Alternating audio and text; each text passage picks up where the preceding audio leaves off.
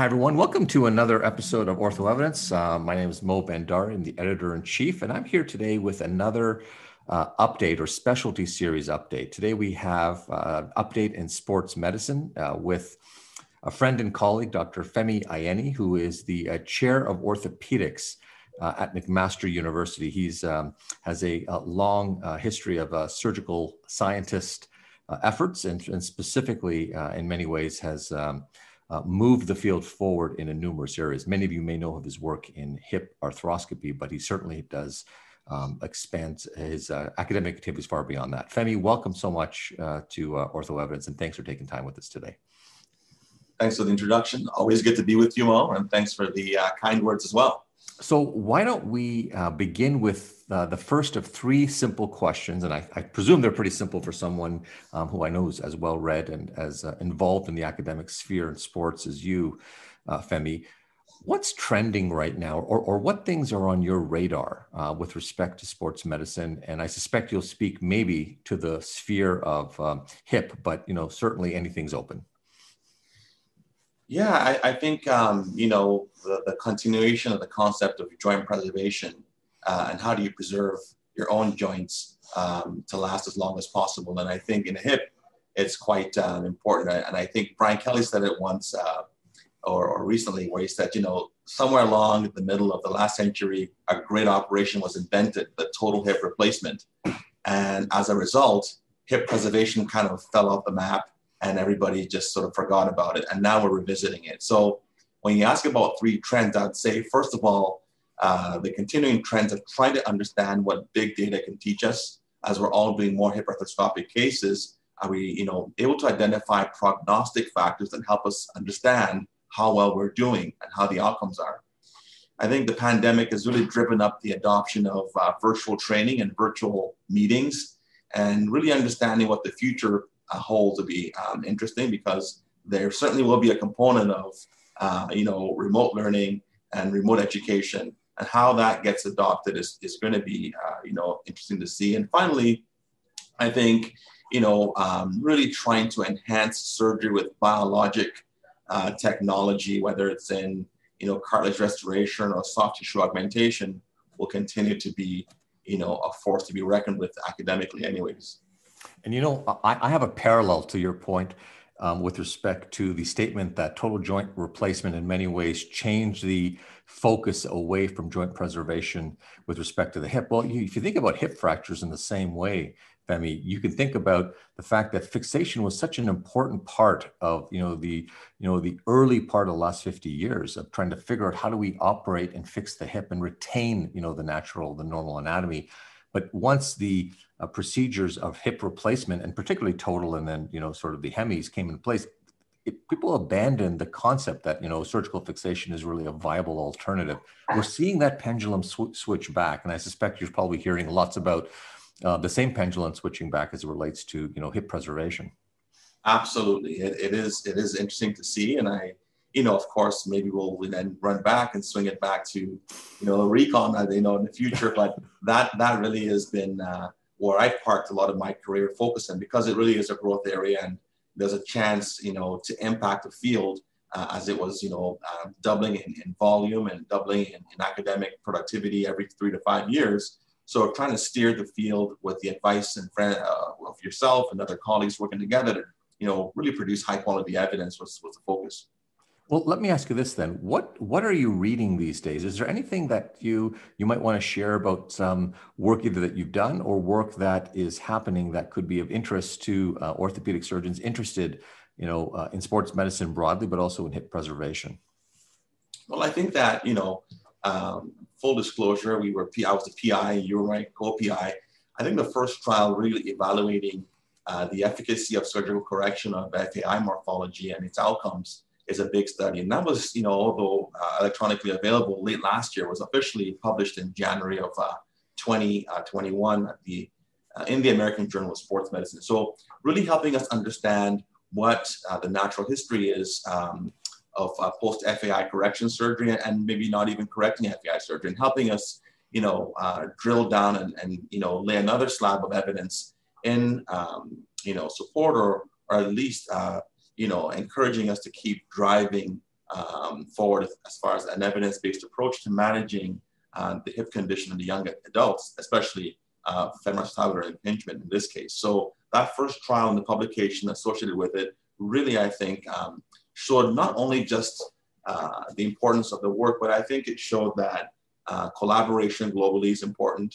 I think that having a team-based approach to solving big problems is important. And addressing problems that we all find commonly in orthopedics is important. So, you know, for me, it was common problem, increasingly recognized. Let's work together as a global group and figure out what works and what doesn't work. So I think beyond just the hard data, the concept of really working together to solve big problems is, is, is probably the as much of an important uh, piece of it for me. And, and remind for some of the readers. So what we'll do is we'll make it sure that we post the uh, advanced clinical evidence summary report on Ortho Evidence at the time we post this podcast, so individuals have a chance to, members have a chance to take a look at the actual paper. But you were involved in a few countries in, in this particular uh, landmark uh, randomized trial looking at femoroacetabular impingement uh, procedures. So, can you speak a little bit to the countries that were engaged in this, and also uh, maybe just give a, a brief um, bottom line finding? I know I know you gave a little bit of a précis, but just for our readers, what was the big take home message you, you, for you in this trial? Well, I think that you know, for me, the take home was that uh, in a young adult without arthritis but sustaining uh, hip pain due to a morphological problem where you have a ball and socket mismatch, to loosely put it, um, correcting the impingement and, adjust, and correcting any soft tissue damage uh, one improves, you know, the um, quality of hip function and quality of life, and there's a less uh, or a lower chance of revision surgery or requirement for revision surgery if you address the um, femoroacetabular impingement morphology uh, comprehensively. So addressing the bony problem that sets up the soft tissue problem decreases the risk of recurrence at two years. And overall, the quality of life is improved, at least in the first year.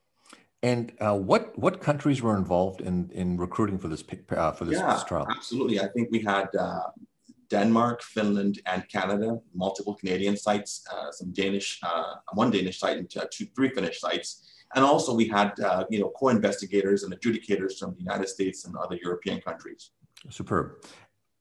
Let me ask you then the the final of the three questions, which gets to what remains? So what are the big areas that remain? Now, I understand that, you know, you talked about trends such as big data, virtual um, medicine, particularly virtual orthopedics and how we manage and train uh, as being two uh, particular important areas, as well as biologics.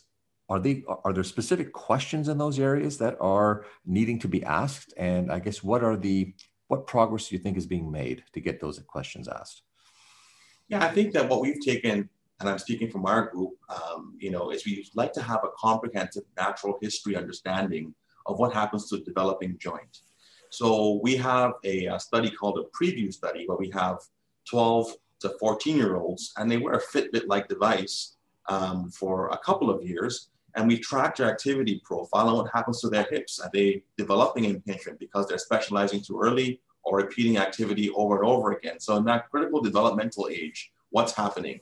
And then moving forward to the aging hip, when you have the sequelae of FAI and cartilage damage, we're not trying to investigate what a biological scaffold can do to try and improve the function of the hip. Because I used to hear you can correct the impingement, you can fix the labral tear, but the cartilage, there's nothing you can do. So we're now pushing that innovation agenda to say, you know, working with some industry partners, can we actually fix the pre-senescent disease states in hips that have been damaged as a result of the FAI or the sequelae of it. So I would say to answer your question in a roundabout way, we're looking at development of this problem. We now know what the surgery can potentially do. But once you've had the impact of FAI and you have the residual cartilage damage, can we actually improve the state of the hip function to prevent it from going into the total hip world? Oh, superb. And if you were to think broadly, um, Femi, you know, in sports medicine broadly, so outside the hip, but including the hip, do you think the next frontier is going to be a frontier of big data? Is it going to be a frontier of data with the use of automation, such as robotics, for example? Or do you believe it's a biological era that, that will transform uh, sports medicine? Is there a broad sense that you're getting when you look at the field? Yeah, sports medicine overall, I think, you know, and I still do obviously hip and work, some knee work and shoulder. I love all sports joints, but we've academically focused on the hip. But I would say that um, biologics on the whole, the mechanisms are quite complex. So, you know, just understanding osteoarthritis and the genetic inflammatory factors and whatnot. So trying to solve that will still be, you know, investigated, but that that certainly will take, I think, a lot of time to really figure out how we can change natural history. I do think um, big data is where we're headed.